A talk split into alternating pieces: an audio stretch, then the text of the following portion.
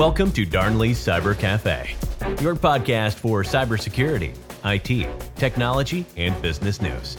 Now, introducing your host, Darnley Gresson Jr. Hello, everyone, and welcome to my cafe for another great episode. Episode 44 LinkedIn is the most abused brand. Let's talk about it. Why LinkedIn? Isn't it just an innocent business social media website? Well, I hate to say this, but it is not as perfect as you probably may think. LinkedIn had a massive cyber breach breaches back in 2021. Yes, I did say breaches. Was not just one event. Hackers scraped 500 million LinkedIn user profiles.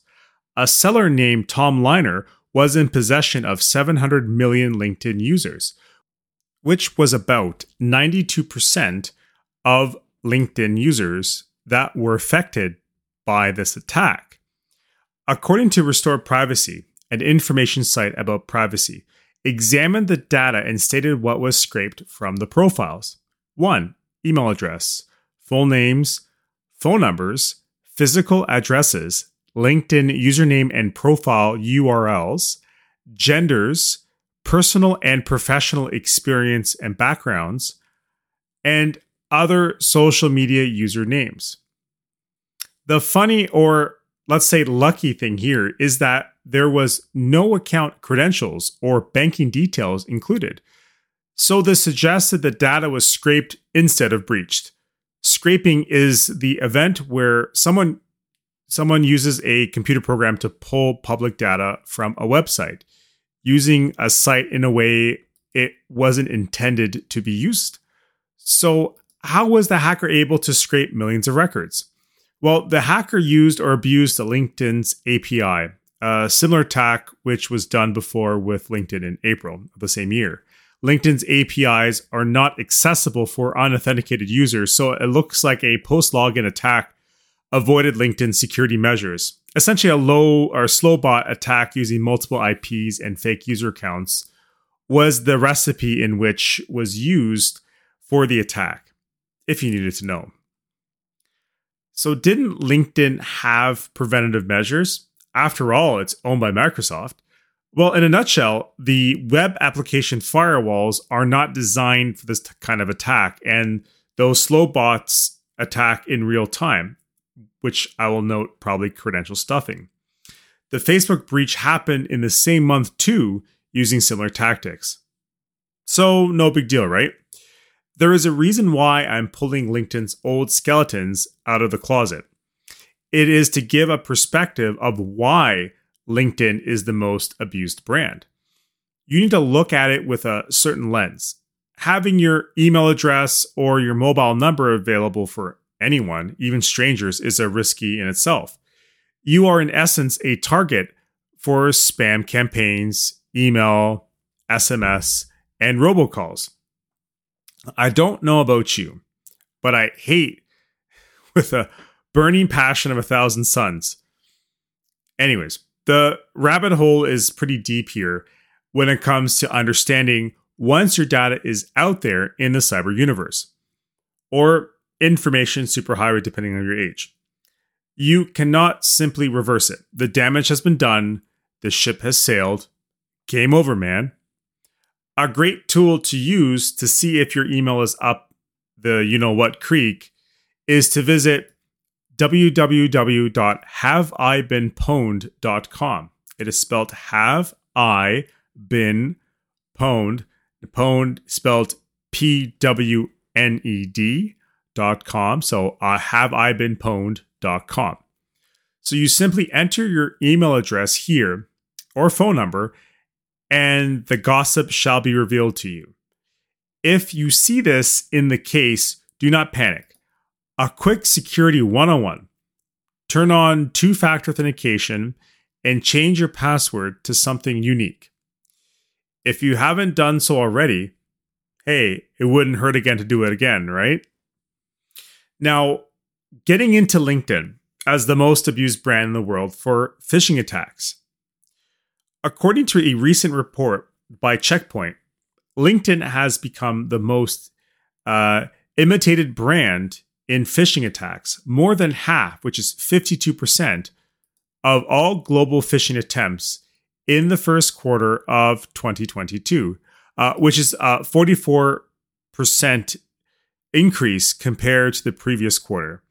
Uh, keep in mind, they used to be number five in phishing attacks, so heed this warning. Uh, I'll go through Checkpoint's list of top 10 abused brands. Uh, number one, obviously LinkedIn. Uh, number two, DHL with 14%, Google with 7%, Microsoft with 6%, FedEx with 6%, WhatsApp for 4%. And I want to make a note here. Uh, if you look, go back to episode 41, uh, I did a podcast uh, relating to this. Uh, number seven, Amazon at 2%, eight, uh, uh, at number one and, and 1%, sorry, and AliExpress 0.8%, and number 10, Apple at 0.8%. So this is very interesting. And keep in mind of all these brand names that I've mentioned, because you need to understand that uh, when you do see a particular phishing campaign from DHL or AliExpress or Apple or whomever, keep that in top of your mind. Keep that sort of like planted somewhere in your subconscious, if you know how. And when you do receive an email from one of these uh, top fish companies, then perhaps your cybersecurity red flag will be raised and you'll second guess that email before you do anything. Now, it basically seems here that LinkedIn took the top spot away from DHL.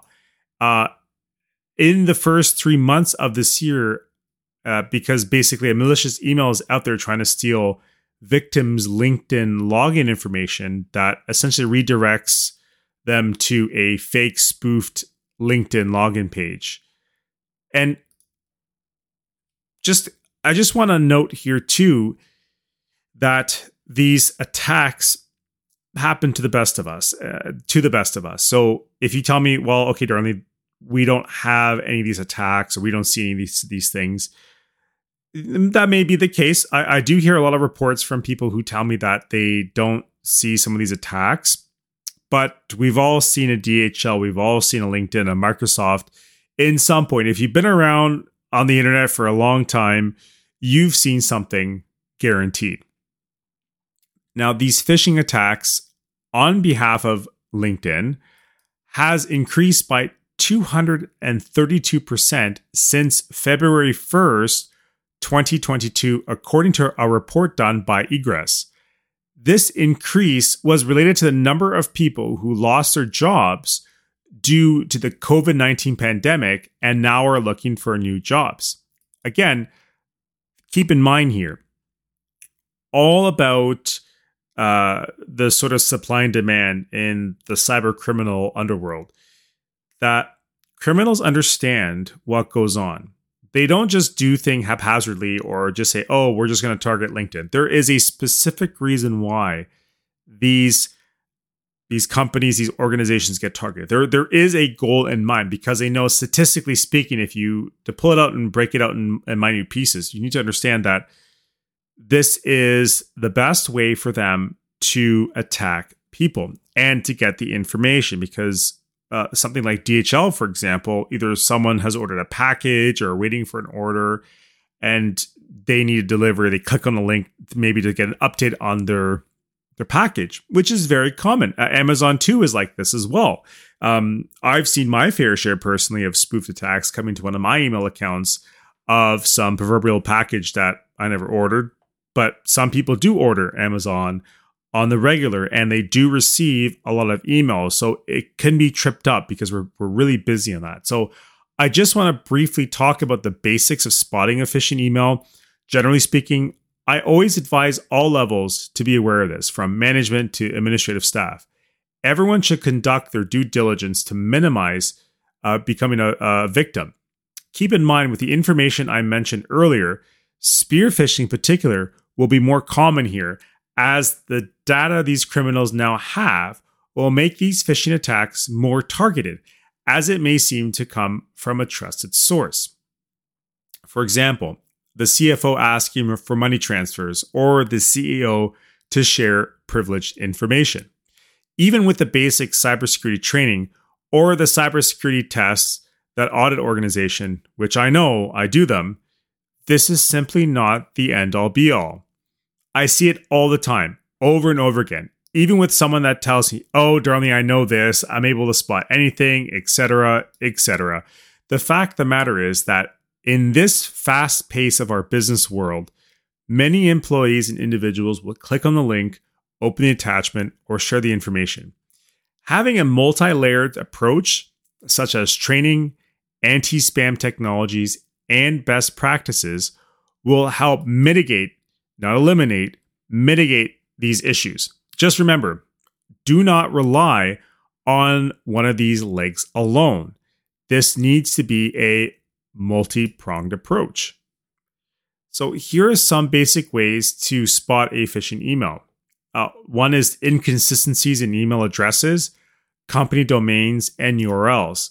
Sometimes you may get an email from IT, for example, but it may say IT at youritservice.com. I'm using an obscure example, by the way, but sometimes there may not, like if you're in a, a big internal company and it comes from let's use Microsoft for example here. If it comes from IT at microsoftitsupport.com. Now, from face value, it may say it's coming from Microsoft IT support if you worked in Microsoft for complete example here, and you may think everything's okay. But if you look at the email address, where it's coming from, even though the email itself may say it's coming from your IT support, it's not coming from the proper domain and it's not the proper email account coming to you. Another big thing to spot a phishing email is requests for personal information. A lot of times, these information, the, these these uh, phishing attacks are looking for um, specific information, like login example, let's say for LinkedIn, and they're asking for this information um, just to give some uh, credibility to that particular nature. But it's also going to my third point, which is threat of negative consequences, more like a do this or else. A lot and a significant amount of phishing emails uh, that do come across that use this sort of tone of language uh, is intended to scare uh, psychological manipulations, to, to sort of call it, for someone to actually open up the email. And this works very great when you're getting scolded or yelled at or um, you know if you have you know fear of missing out these sort of things are manipulation tactics. And this is very um, relevant in ad agencies that try to create certain kind of messages or feelings that invoke something in someone and they may not know it necessarily. And a lot of these threat of negative consequences in these phishing attacks do work pretty well and like I said earlier, in this fast paced business environment, you just want to get this over with. So if that CEO is saying, uh, I need this uh, data file from, you know, company ABC, um, or the CEO, sorry, asking this from company ABC, and you're you're scared, or um, you, the CEO says, "Oh, I need this by uh, 3 p.m. today. Can you send this to me as soon as possible?" And the HR person or whoever will grab the list and send it off to the the the hacker and they'll have all this in HR information. This happens quite often and and quite frequently. So keep in mind to have sort of like a, a proper identity protection yourself to say, hey, if someone's asked me for something right now, you need to think about that. Number four is non personalized communications, like Dear User.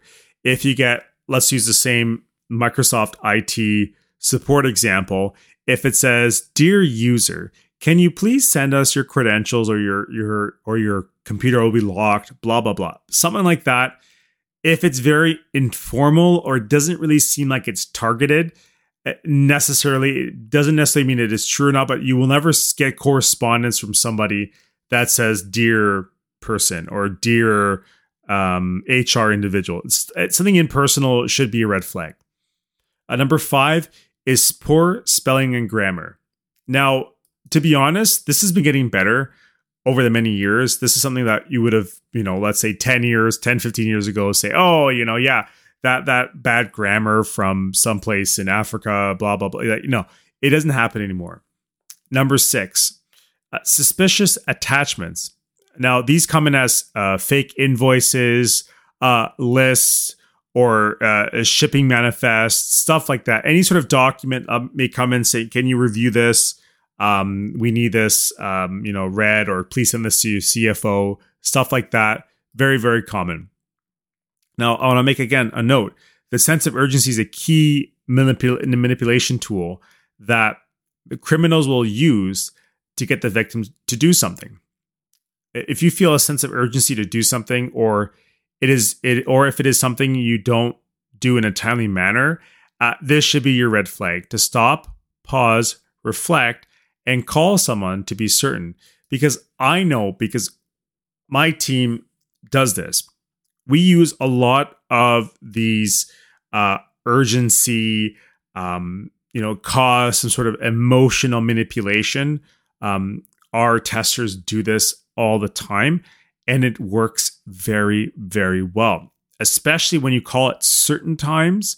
Um, not going to reveal all the goods to you all. I'm sorry, but it's it's certain times and and certain tones and certain people within certain department that this works best in. So as the testers, if we know some of the tools to manipulate the users to give us that information when we do our vulnerability tests, just think about what hackers know, and they're always a step ahead of us. Now, I want to note too that there are many tools available for organizations to utilize to mitigate these risks, such as, like I said, security awareness training, anti spam software, DNS authentication services, anti impersonation technology, etc., so forth. So, depending on the size of your organization, you will see the need to tailor the, the specific technologies to address these areas of concern. Uh, gone are the days of that relative king of ours in far off lands willing to give us money just to access our bank account, right? Now, I just want to note that that this is a very serious and obvious concern, and this is why I've I've taken and, and broken apart this uh, recent news when it came to LinkedIn, because as a business professional, as an employee or an employer, wherever you sit in the spectrum of employment, no matter where you sit, you're you must in some way, shape, or form be on LinkedIn.